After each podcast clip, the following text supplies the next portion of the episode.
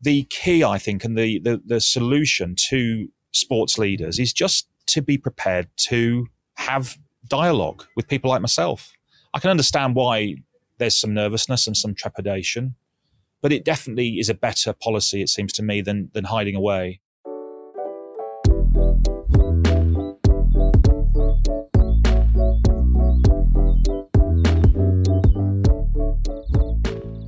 I'm Matt Rogan, and this is the Playbook Podcast, where leaders from inside and outside sport share pragmatic advice with us for leading and managing through the changing and often challenging world of sport. Today, we're looking at a really critical area of the CEO's New World Toolkit the media. Our industry is increasingly front, back, and business page news. And that means we need to understand the opportunities and the risks engaging with the media, not least as they themselves are changing before our eyes. I'm joined for this conversation by a very well known voice in British sport, Dan Roan, the sports editor for BBC News. Dan covers a wide range of sports stories for the BBC's various news and sport platforms, on TV, radio, and online, with what he describes as a focus on the news, politics, business, legacy, and law of sport.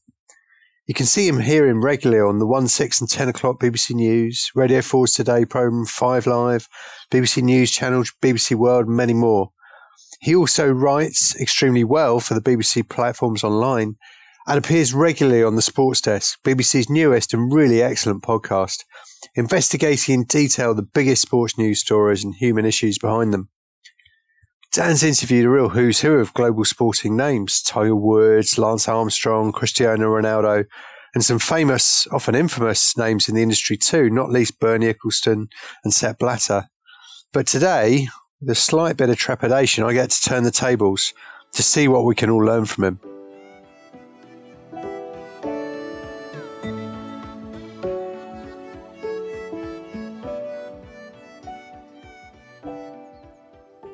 Dan Roan, been a long time. Thanks for coming on. Pleasure, Matt. It's been uh, it has been a long time, hasn't it? I don't know how many years. So we graduated when? 90, I was, you were a year above me, weren't you? 98 for me. So yeah, it's too long. I can't even think about it. let's let's move swiftly on. So listen, um, I'm lucky because um, I know you fairly well, mostly from captaining football teams together as part of the same club way back when. Um, and many of us who are listening to this, though, won't know you and, and will simply have seen you and heard you on, on BBC News and online with your writing and so on. So, and, and also your podcast. So, give us a sense of of how you get to where you are today, and you know, in thirty words or less, what brings you here. Well, I guess as a child was was just fascinated by the news. Uh, had an ambition to one day. It felt like a dream, but you know, be on the ten o'clock news, reporting on stories. I didn't really have sport as the the goal at that point. It was just to be on big stories. I just I just love stories, love the news, love current affairs. I was interested in newspapers and, and TV news bulletins. I was quite, I suppose, I was quite unusual in that regard as a as a as a, as a young child. Um, but you know, throughout school and then and then uni, where obviously we met, uh, I had the opportunity to you know do work experience at, at, at papers and TV channels, and wrote for the university paper and. I got the the bug, you know, I got that buzz, the adrenaline that comes with seeing a story that you've done published, seeing that byline. Um, I was very lucky. I got on. I got onto the BBC's trainee scheme in '98, straight after graduating, which was a which was you know just for a handful of of kids who could persuade uh, the recruiters that they had they had something about them and had a potential. Only twelve of us a year, and each of us were put into different regional newsrooms. I was sent to Leeds, where I was exposed to you know proper stories, court cases, polit- local politics, which I loved and um, it just it just it just sort of uh, I was I was I was I'm, I still am you know curious guy who just wanted to learn a bit more. And and 2003 I'd, gone down to London for the BBC worked as a business news producer. And uh, I was doing a bit of sports writing on the side as a freelancer for the BBC website. 2003 applied to Sky News actually as a reporter didn't get it but they put me forward to Sky Sports News and managed to get the job. And I joined Sky Sport News at, a time when the channel was developing, and I think it coincided with a with a, a newfound interest more widely in sports news as well as just sport. And I think with my background and my interests, I I fitted the bill. There weren't there weren't many reporters there at that time who, who sort of had those interests. So I, I, made an impact, and I got lots of opportunities to cover some of the biggest stories at that time. Everything from sort of FA scandals to, to World Cups and all of the intrigue and, and controversy that surrounded some of those events. And uh, yeah, from there, became chief reporter. Actually, decided a fateful decision at the time to join Setanta in 2008. Um, signed a four year contract. Within nine months, I was out of a job when they went bust. It coincided with the, the banking crisis. They obviously borrowed a lot of money. So I was made redundant in 2008. Um, pretty scary. But what it did do is it, it, it, forced me to approach lots of other media outlets. And it was a making of me, really. And I found myself back at the BBC as a freelancer doing hour long uh, programs into sort of interesting issues for Five Live. I worked for Final Score. I worked for Premier League Productions and it, and it meant that in 2010, when there was an opportunity, I, I managed to get back at the BBC as a, as a fully fledged sports correspondent, which I, which I dare say, had I not left the place uh, seven years earlier, I would never have done because of the size of the BBC and how hard, how much harder it is to make your mark there. I, I, had to leave to go and prove myself, and then very fortunate to be able to come back. But uh, 2014, I, I managed to become editor succeeding David Bond, who he replaced Mihir Bose. So I became the third editor. I'm, I'm now the longest serving, I, I, think, having I spent seven years now in the job. Um, and it, and it, you know, I've loved it. It's been a it's been a real privilege to do. Um, I've covered. I've been very fortunate that it's coincided with some a, a, tr- a, truly remarkable era, I think, for sport, which we'll talk about. But yeah, I, I, think back often to all the different stories and all the different characters I've met along the way, and it, it does take some believing and I guess you know it's taken us a while to try and get ourselves in the same in the same postcode, let alone in the in the same room to do this together face to face. And it's just a function of the of, of as you say the tumult of, that is the the sports news agenda nowadays. And I was um, I was reflecting on that watching the first episode of the really excellent BBC documentary Fever Pitch, looking at the inception of the Premier League. Uh, not just noticing the way the commerce of sport had changed and developed, perhaps instigated by that, um, or at least encouraged by that, but also just reflecting on the way the, the sports media and the news media had, had somewhat blurred during that time. Uh, do you think the Premier League played a role in that? And are there other things that have created a step change in terms of the volume and, and interest level in a role like yours? Yeah, I do. I do think the Premier League's uh, conception, Matt, and its and its development since uh, was a, was a really key moment in that that merging of sport and news because it you know you couldn't cover the Premier League as a journalist without being appreciative of the the phenomenon that it became, how it had been done, um, the ramifications of its formation, what that meant for the rest of the English game, the impact perhaps on the national team, the globalization that it represented, and, and the commercial phenomenon that it became. And I think it kind of symbolized for many what sport was undergoing, that some of those forces at play the desire for growth, the need to to market, to understand different territories. So it, it kind of, uh, for me, kept me so busy in those years. Certainly from the moment I joined Sky in 2003, for the next few years, there wasn't. It isn't every week there was another big Premier League story, but also you know you had to be interested in the governance as well, what it meant for the FA, the extent to which other sports could follow suit. So I think that was a really key thing. But on top of that, there were other big stories, I think, which kind of transcended sport. And the, the most obvious of that, I think there's two big scandals, isn't there? FIFA, which had been sort of brewing from 2010 when when Qatar and Russia were handed the right to host the World Cup, and all of the intrigue and controversy that surrounded that. It seemed to cut through in a way few other kind of governance stories had. There was a sense of injustice, partly because England had obviously bid for the 2018 World Cup and the involvement of, of royalty and politicians and celebrity like Beckham. I think there, there, was a wider interest in that. The Sunday Times Insight team obviously had spent a lot of time pursuing that story. You'd also had, and that, that built, didn't it, until 2015, really, when it reached its crescendo with those police raids in, in Zurich. I remember, I remember the night that Blatter uh, announced he was stepping down. I was, I was in the newsroom a couple of miles from here in, in Salford in Media City it was 4.30 in the afternoon and word came through that Blatter was going to go. Massive story. It was going to lead the 10 o'clock news. And I was stuck in Salford. And um, we took the fateful decision to, you know, and you have you have literally seconds to decide what we're going to do, and, and this is part of, I suppose, of the fun uh, stroke uh, uh, horror of, of, the position I'm in sometimes. But we decided to go for it, get get on a flight to Zurich. There was a, there was one flight left from Manchester. I managed to um, get there. The problem was is I lost my passport en route. Turned up at Zurich airport at sort of ten o'clock local, and managed to persuade them to let me in without a passport, uh, which they which they made clear to me at the time. If I did that, then um, I wouldn't be able to come out. you know, so uh, and but I thought, well, I was quite early on in my tenure. It was I was only sort of a year and a half in, I think, at the time. if that. And I thought this is the biggest story I'm going to cover. I've got to get there somehow. So I managed to persuade myself them to let me in, and I got to Zurich headquarters at about five to eleven local, five to ten here, at about five minutes before the live headlines, which I was meant to be um, doing, and then the report. And I, we did it. Um, so that was a bit of a baptism of fire, but the, I don't, I'm not sure there'll be anything quite like that again in terms of uh, sort of uh, time pressure. But it is a good example of sometimes how uh, you know, and every, and every, news journalist experiences those these moments. Um, but yeah, what a story that was, and it still bubbles on. Of course, these stories last for years. They they have their they have their crescendos and their their peaks and troughs, but they they have they have they have long um, timelines. And then I think Lance Armstrong uh, who I was lucky enough to interview back in uh, 2014. I think I spent a few days with him in Austin, Texas. Um, obviously, 2013, the previous year, was when it all reached its peak, and obviously the Oprah the Oprah interview as well. But I think that for many, again, just came to symbolise, like FIFA, the extent to which there are problems in sport. It, it's not a bed of roses. There are issues, and I think you know the traditional view of many uh, news editors, whether it certainly in broadcast, has been that sport has to play an important role, which I do understand it, because it's escapism and because it involves remarkable stories of human endeavor, triumph, tragedy. Uh, it, it, provides us with that that color that is a good antidote to a lot of the stories that come above it in the running order of bulletins, for example. And we've seen this certainly recently, haven't we, Matt, with with things like the Euros and Tokyo, and and now Emma Raducanu as well. It, it, it is a uh, it's a it's a it's a return to normality. It's an escapism. It's a light relief.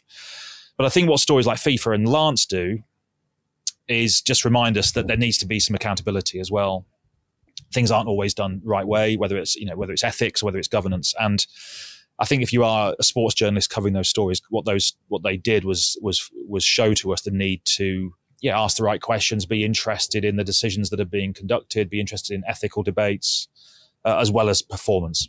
And I always wonder whether um, sport is its own little island of intrigue and, and machinations, and some things are right and some things are wrong, and the rest of the world is actually pottering on okay. Or, or actually, really, what's going on here is is sport is just an interesting and understandable entry point for people to, to, to get their heads around some of the the things that aren't being done right actually in the rest of our society you know that might happen in local planning politics, might happen in the economy, might happen in um, in the city, but it's just harder for uh, the woman or man on the street to get their heads around than it is to look at it within the context of a Premier League club or something.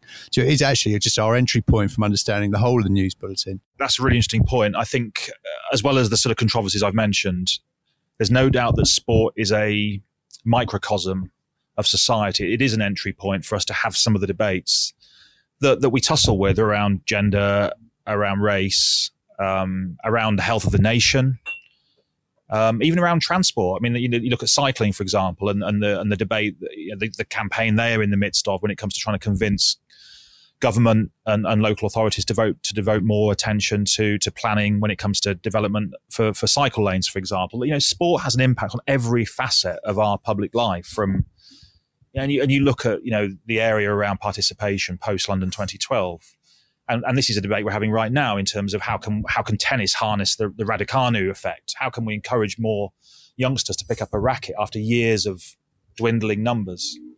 And I'm fascinated by all that. You know, sport, it cannot be just about who won, who lost, who got injured, and who's being transferred. It, that's the wonderful thing about covering this beat is that if you have a little curiosity and a little interest in all these different areas of life, which I do, then it's all there for you in sport. And, and in terms of ethical debates, I mean, you know, look at the Laurel Hubbard story I've just covered in, in Tokyo around around transgender athletes and, and this fascinating debate between fairness versus inclusivity.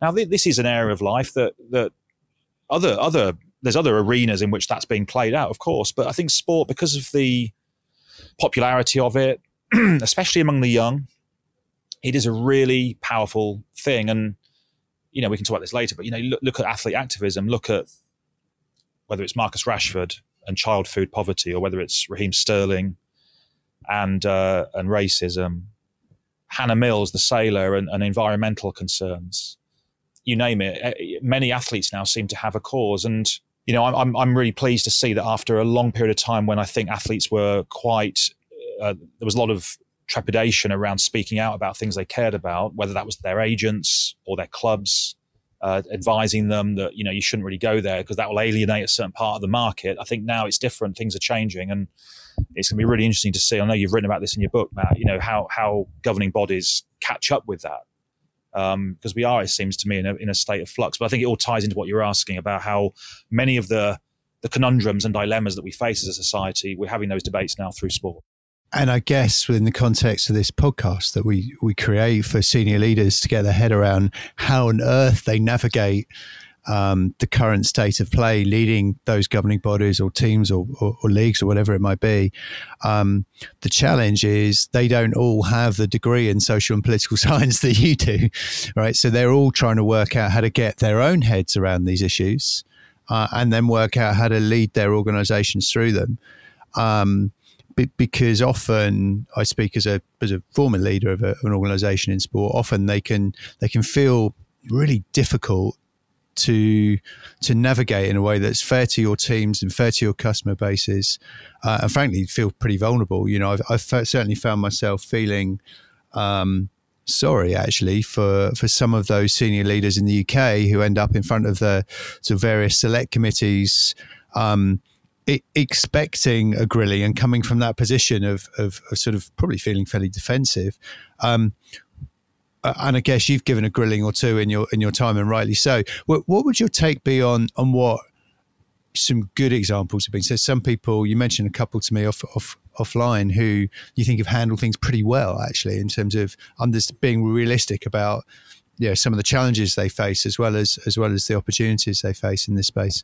I've been struck, Matt, in recent years by the way that the likes of FIFA, the IOC, UEFA have, I think, really struggled at times with some of these ethical debates. So, so you know, for example, we saw this play out very well during the Euros, where you had England players being booed for for taking a knee uh, before matches. You had issues around racism in certain parts of Europe. You had the decision by UEFA around the the attempt to light up. You may recall that there was a there was a desire to light up the um, the Munich stadium in the rainbow colours uh, to support LGBT plus interests in in Hungary, and it was uh, UEFA decided not to do it, which caused some controversy, and and there was this tension between UEFA trying to uphold its values and being and being seen to be mindful of the way the world is going and being progressive, respect minority rights, be inclusive, all the things that a modern institution should be and needs to be, while at the same time doing business with parts of Eastern Europe where rights for some people are not a priority. Um, and there are grave concerns over human rights. And we, and we see this as well with FIFA, for example, with, with, with some of the parts of the world they've taken the World Cup to. We're seeing it with the IOC, whose next Olympics next year will be in, in Beijing, in China, given the concerns over the, the treatment of the, the Uyghur community there. And you see this tension played out all the time. I have been quite impressed with the way that the, for example, the Commonwealth Games Federation are slightly different.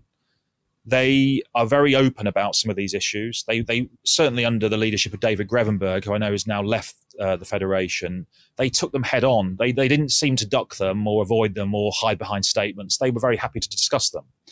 And I'm sure there will have been times when that wasn't an easy thing to do, where some of their members, their membership may have been uh, slightly uh, concerned. But I think they recognise that you can't duck or avoid these issues forever. You have to sort of address them and be seen to be progressive. Um, and I, have I've been quite impressed with the way that they've done that and the way that they've communicated it. Um, in the last couple of days, I've been down at the LTA's headquarters in Roehampton, who are desperately now under pressure to try and harness the, the Emma Raducanu effect and address years of, of lower numbers when it comes to participation in, in their sport, a sport I know you're, you're passionate about. And I think again, you know, they've been quite upfront with their communications this week to me. They they acknowledge that there's work to be done. They acknowledge that they didn't get it right uh, after Andy Murray leapt to prominence in the last decade, and that wasn't um, uh, maximized in the way that perhaps it should have been and that it needs to be better this time. They need to broaden the appeal of the sport. They need to tackle some of the perceptions around the sport. It's still seen as too white, too elitist. um, only for certain people. Um, and I've been quite impressed with the way that they've not not yeah that, you know they've been open. You know, I asked for an interview with the chief executive Scott Lloyd, and I was I was given it on Sunday at short notice, and and he didn't mind being asked some tough questions about how they've done in the past and how they intend to put it right in the future. And I, I think it's very simple. It sounds very simple, but a lot of the key, I think, and the, the, the solution to sports leaders is just to be prepared to have dialogue with people like myself. I can understand why there's some nervousness and some trepidation, but it definitely is a better policy, it seems to me, than than hiding away. Because it's only by having that conversation that people like me are educated and learn a little bit more about the challenges they face. I now I now know a lot more about the challenges that the LTA faces when it comes to growing the sport than I did a few days ago because I haven't you know in in the relentless news cycle that we have to cover where you're you're you're going from Euros to literally straight into the Olympics to now Raducanu the next massive story a few months ago it was Super League and football. You know, there's, every week there's something different, probably multiple stories. You, you, the greatest will in the world, no matter how hard you try, you cannot be an expert in all these sports at any given time. So you have to get briefed up again. Uh, you know, and I've, I've, now been reading and learning a bit more about tennis, and, and you know, I'm, I'm now interested again in how much money from Wimbledon goes to the LTA, how much of that goes towards participation. Is there a need uh, for government to put more money in to help when it comes to park courts, the publicly available, often free public courts in parks. Because, of course, tennis hasn't got a Premier League, it hasn't got that cash cow coming in. I know there's a debate around how much money goes into grassroots football as well, but it has one big thing, doesn't it? It has Wimbledon in this country. And, you know, but Raducanu speaks to a whole load of other areas of, of interest, whether, you know, in terms of athlete welfare. How, how is this amazing young talent going to be handled in the future? And we've seen you know, since since Rio, certainly I've covered a lot of stories to do with athlete welfare, duty of care, and where there's been certain failings at some of our governing bodies. Some of those stories have ended up in front of select committee hearings, uh, and you think obviously of, of British cycling. But to be honest, you know, a large number of other national governing bodies have faced these kinds of issues. Several of them: British swimming, UK athletics, you name it. And I think the, the governing bodies that have impressed me you know, take British cycling, it went through years of, of pain. Uh, there were some very uncomfortable moments, and I, I, was present for quite a few of them. But what has him, you know, I, I, thought under Julie Harrington, they they got a grip of it, were more open with the media, didn't just wait till there was a crisis, but actually were more proactive in having a conversation with journalists like me. When there wasn't necessarily a reason to say, let's come, let's let's have a conversation, let's have a coffee. We can now sort of educate you on some of the things that we're doing to make this place better to ensure the mistakes of the past aren't repeated. You know, people like me, that, that's brilliant for us because it, it, again, it's just about educating us as much as the public. And over the course of time, that will pay dividends. There will be opportunity for me to, it may not be that day or that week, but there will come a time where some of that information they've given to me, I can then extrapolate out. I mean, even on Twitter, I've posted this morning a couple of clips of the Scott Lloyd interview from the LTA where he's talking about funding uh, for grassroots uh, courts. And I've noticed that's been retweeted quite a few times. It started a conversation between quite a few opinion formers, and that can just nudge the conversation on a little bit. But this is really basic, rudimentary stuff. This is just about open communication and dialogue. It's not. There's nothing too high tech about it. But I do think there has been a, a reluctance over the years to, to, to engage in that kind of thing. So, if I'm a, a senior leader listening to this podcast, um, what would your counsel be around uh, media training? Well, I think I think it's a wise move, certainly. Um, and I know uh, one former colleague I know um, has made a very good career of, of of doing that, offering that service to to executives. I guess nothing can really ever prepare you properly for the for the the pressure that comes with doing something live or for or for real. And I, it's interesting. I, I um, I've done I've done some pretty tough interviews in the past where, where you know where I have held people to account and asked some tough questions uh, because I think it's necessary on occasion. But the, one that springs to mind was last year with Jane Allen, the, the head of British Gymnastics, and now retired, who actually announced her decision to retire mid interview. Funnily enough. Um, after after a, a, a very serious uh, bullying scandal, obviously, which you'll know engulfed that governing body, and they'd been putting this interview off and off, and they hadn't really addressed it. And um, I think the longer it goes on, I, uh, you know, the worse it can be. And I, I, I happen to know that they they tried very hard to prepare her for that interview, and some of the answers, you know, some people say were they, they appeared unconvincing and a little, a little, evasive. So it's an example, I suppose, Matt, of where you can have as much media training as you wish, but you've got to get that's that's not that's not all you have to do. I think I think sometimes it's about just being a bit quicker off the mark and being a bit more open. And I don't know. I, I have never media trained anybody, uh, obviously, so I don't know how useful it might be or might not be. I'm sure there is some use to it. Uh, I, would certainly get it if I was in some of those positions, uh, especially if I was going into a select committee hearing. I'd certainly be uh, making sure that every possible question I'd, I'd be uh, it wouldn't come as a surprise because I, as you mentioned, you know, they can be very bruising and they've cost a few executives their jobs. Uh, I think to back to Greg Clarke, for example, at the FA, the most obvious recent example. Um, and it's another it's another sort of example of, of we didn't we didn't ever really tend to get those, did we? Those select committee hearings in the past, and in the last few years, they've become something of a genre in their own right. And of course, the journalists that are attending are always are sort of um, looking forward to seeing whether or not these these executives and these decision makers can be caught out. And often they're not. Often they, they, can handle it pretty well sometimes, but there have been some casualties over the years too. But no, in answer to the question, I suppose yes, uh, I think it, it, can be useful, but it's not. It's not. Um, nothing can prepare you for for the real thing uh, I guess those select committee hearings are an example for me of um, actually where you can have all the training in the world, but with a skilled interviewer, comes down to you know gut feel is the best way to answer something. What I think I'm hearing is is actually just a little bit more detail and openness and candor, and maybe slightly less gloss is the way to handle things in this in this world in which we live in. Because frankly, even if we wanted to hide behind something, um, that is not the world we live in nowadays, where employees or um, fans or supporters expect a direct link and to be able to hear directly from from those that that are accountable, whether that's the person running my late train today or whether or whether that's a, a sports person or, or an administrator.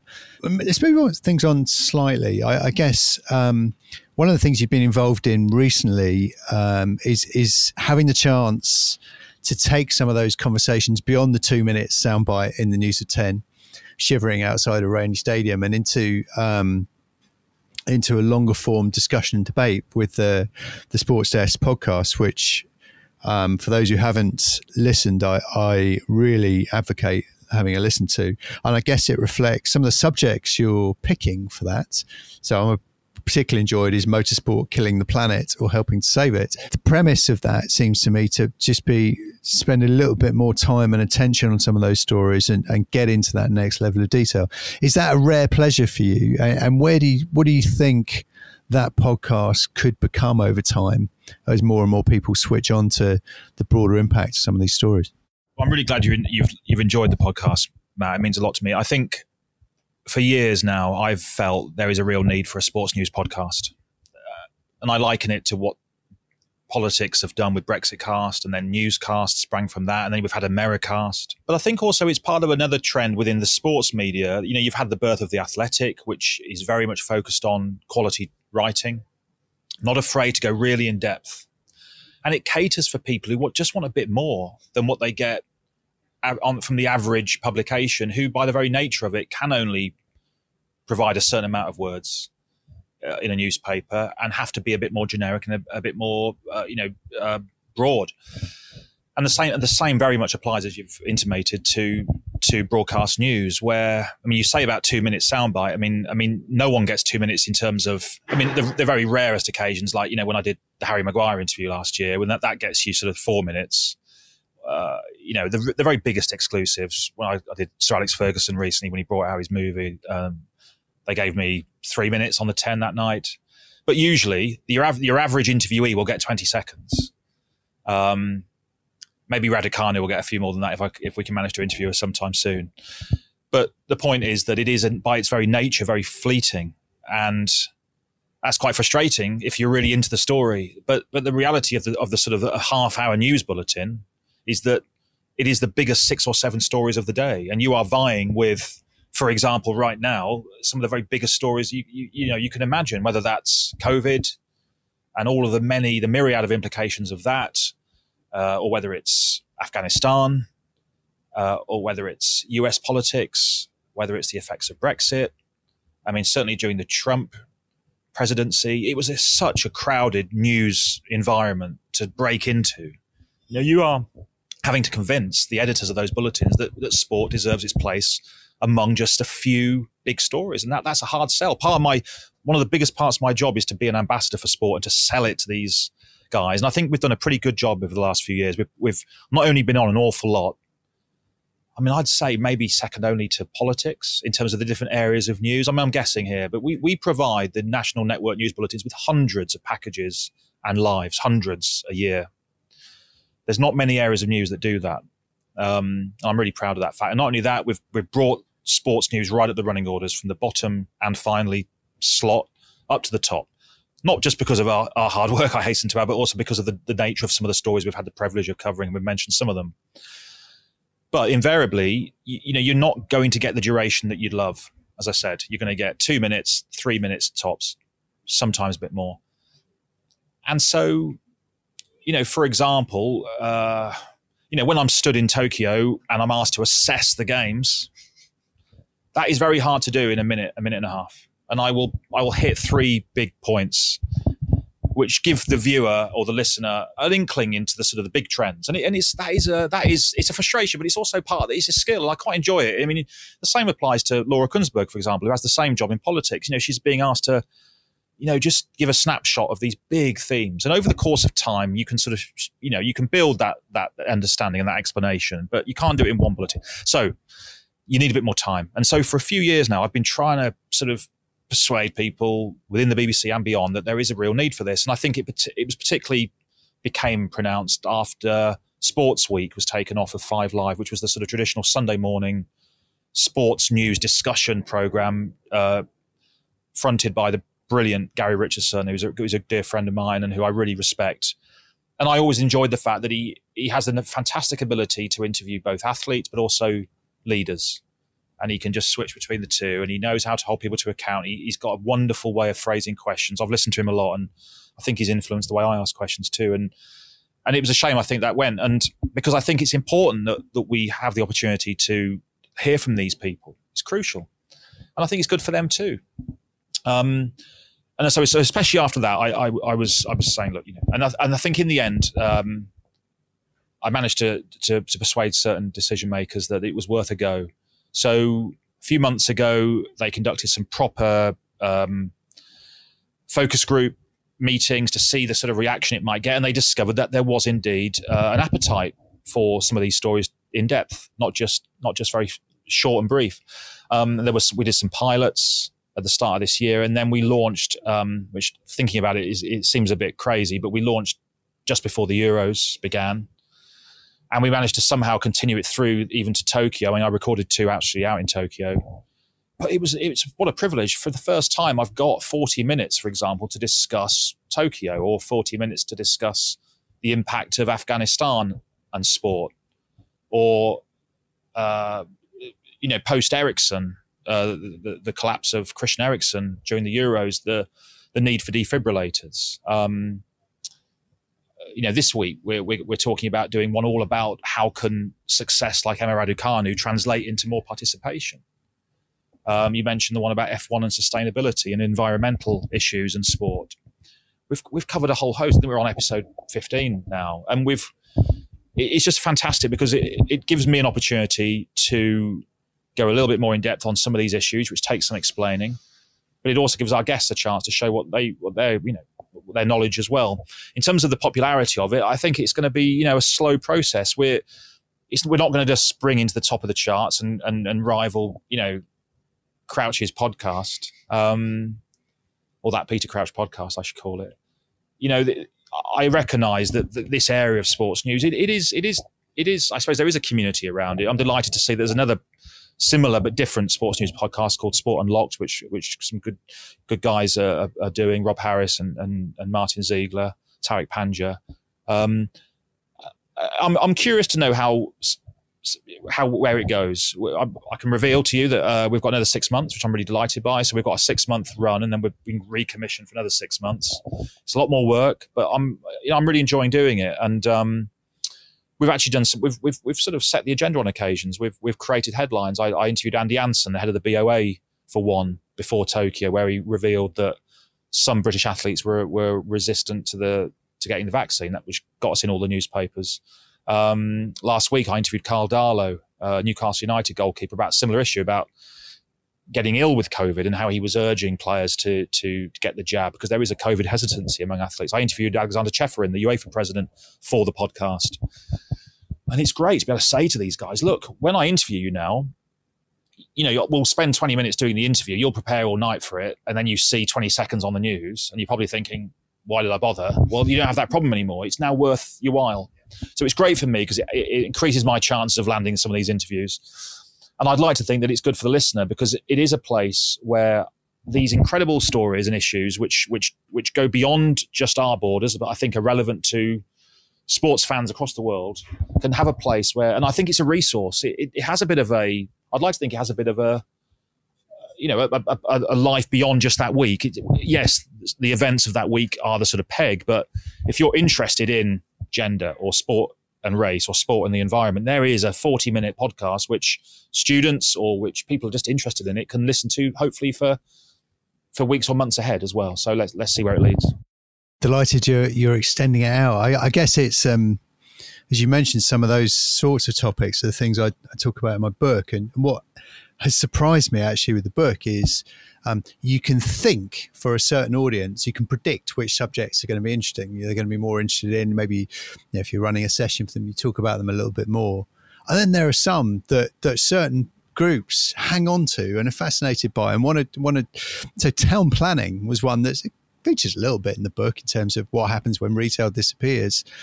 But I had groups of kids fascinated by it, and I'd never have predicted that.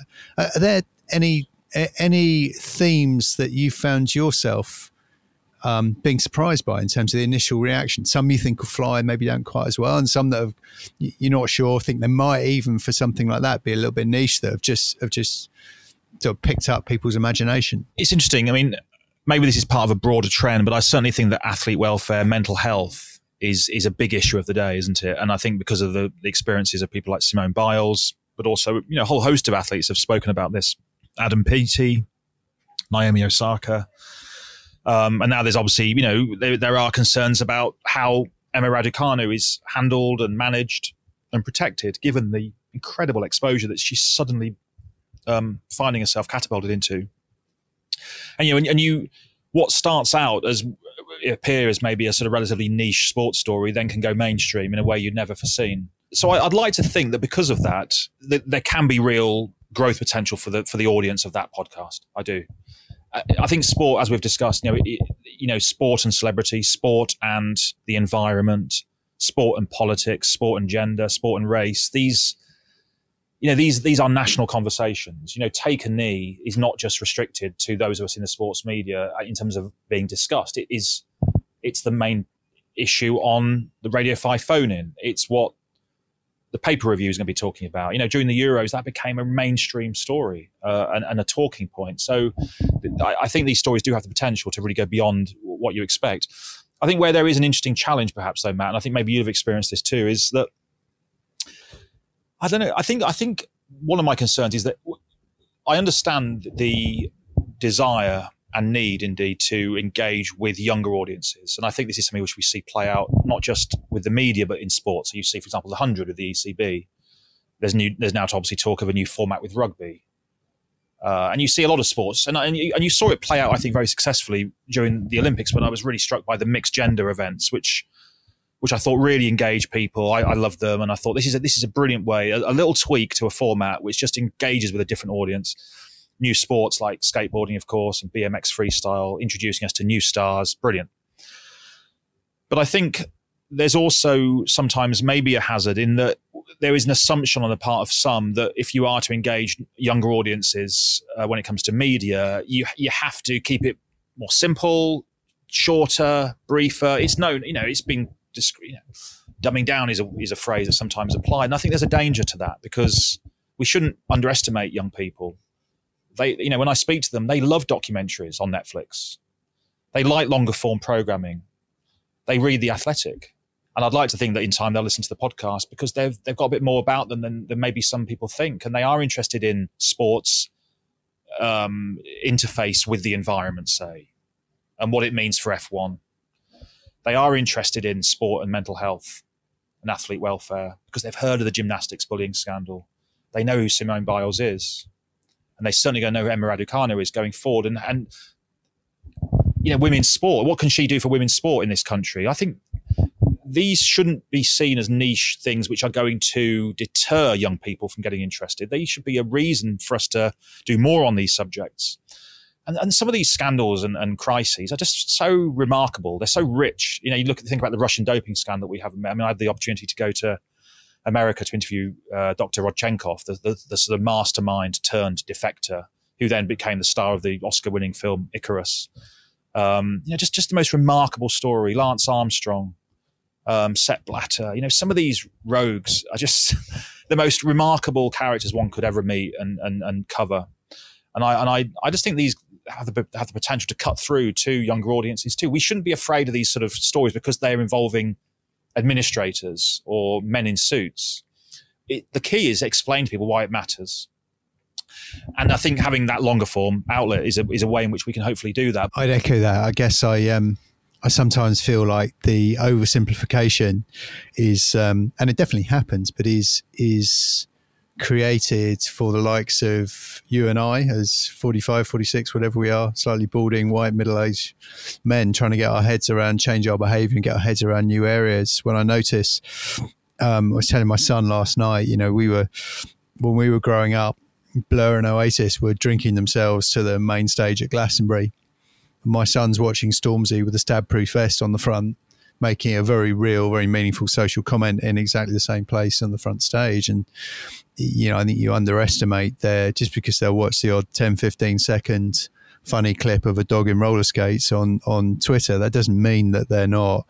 Um, deeply intelligent and, and, deeply reflective on some of the hospital passes we've given them in society, whether that's climate, whether that's Brexit, whatever it might be, whatever your persuasion, they're walking into a pretty meaningful level of debt and trying to puzzle out the world in which they need to re-navigate. So, if we just avoid these issues because we think it might um, alienate certain people or deter certain people because it's too heavy, it's, it's too worthy, then that's not going to solve that issue. You know that we, we have to be confident enough to to um, yeah t- not underestimate these guys. So look, as I said, let, us see. Let's see. I'm sure there's some analysis will be done to see who's listening. Yeah, but the youngsters I engage with and who come to me and ask, and I lots do about how they can break into the sports media. You know, my message is always the same. You know, be interested in these issues. Don't just care about the match. Think of you know, consider what context that match is being played in, because there's always a bigger there's always a bigger story to to, to that surface level. Very good. So listen, we, we, we're running to the end of time. Um, one, well, a couple of final questions for me. The first one, um, you are probably the individual I, I imagine ha- drives the most miles uh, of anyone I know in the industry over the course of a, of a year, if you're not on the train. Any learning from you personally in, in doing your job through the pandemic period? Is there anything you found yourself doing differently that might stick in the career of the sports editor for BBC News?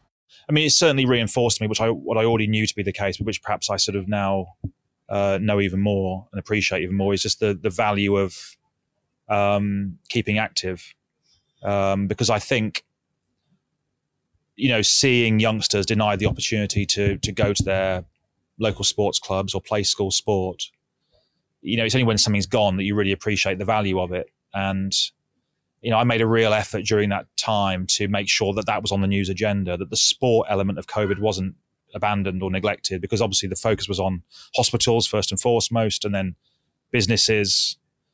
Um, but I thought it was absolutely crucial that we banged the drum for sport and, and reminded people, you know, lockdown does have a massive impact on participation, and then by extension, the health of the nation, and then by extension, on the strain on the the health service, uh, but also on mental health too. So you know, I, while the job doesn't allow it as much as I'd like, um, it's, it's certainly sort of reminded me of, of the need to keep physically active and, but it is a challenge. I mean, the, the last, the last few weeks have been among the, I think it's probably been the busiest time I've ever had career wise. Um, and Tokyo was really challenging because of the, the restrictions that it involved.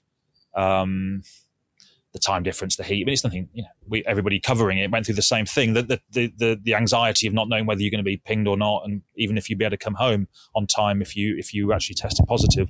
You know, luckily we we got back, but on time and, and avoided that. But Yeah, I mean, and uh, I suppose as well, you know, I've gone through so many years of just being in this position where you just, at the drop of a hat, you travel to pursue the story. Um, COVID has sort of put that to a halt a little bit. You know, I, yeah, I should have been in New York um, covering Raducanu. All these things become a little bit harder now. And so maybe we're going to consider a little bit more carefully when we deploy, where we deploy, whether there's a real need to. I mean, you saw the BBC cover Tokyo, obviously pretty successfully from in large part from Salford. I mean, I was there and a few other few others covering the news events um, or for the news programs. But but I, I, wonder whether or not going forward, you know, more sports broadcasting may be done from base and not always sending. What does that mean?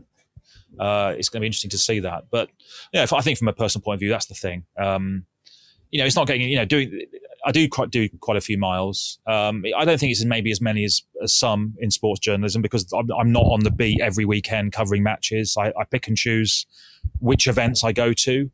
I think the difficult, the challenge for me is that when something breaks without much warning, like nobody could have predicted what happened in, in Flushing Meadows. No one, no one would have seen. It's an absolutely extraordinary story. It's, I think from an individual, in terms of individual sport, I can't think of anything like this you know, and suddenly all your plans for sort of post post summer of just sort of easing our way back in slowly, we're out the window, and then suddenly this this kicks off. It's it's fantastic to cover these things, but it is a challenge because you do have to just all you, you know everything you had in place is sort of abandoned, and and when you've got a young family, that that that is there is a there's a bit of collateral to that. So I think COVID has kind of also just reminded me, look, you know, you've got to part of the job is to sort of choose when to go in and when to not. Um, we've got a really good team of people. I'm very lucky to work with them. Uh, so you know, I have to sort of think maybe a bit more carefully about when I when I go in. But that's um, as I say, that's part of the job. And I've, I, have been so lucky over the years, Matt, to just just have a front row seat of so many incredible stories. Um, and, it, and it's as I said, it sort of coincided with a decade when an awful lot has happened, both good and bad. There's been challenges and controversies, but there's also been great success um, for British sport. I think the key now is to try and make sure that that translates into a healthier, more active nation as well. It's been an incredibly successful period in terms of performance. And now we need to make sure that it now has a big impact socially, not, not just in terms of grassroots participation, and that's crucial, but also maybe making us advance in other areas, areas of life too. I think sport has a unique um, ability to do that. Well, listen, Dan, it's a fantastic place for us to finish. Thanks ever so much for your time. I know you've got to get back to uh, to the story of the day which I'm delighted to say is, is likely to be still tennis. So, on that bombshell, thanks ever so much for taking time. Pleasure, Matt. Good to see you. The Playbook podcast is published by SportsPro and is part of a wider series delivering agenda free, pragmatic advice on how to navigate your organisation through change. To explore the library and find out about the Playbook Labs residential executive training program, head to sportspromedia.com slash playbook.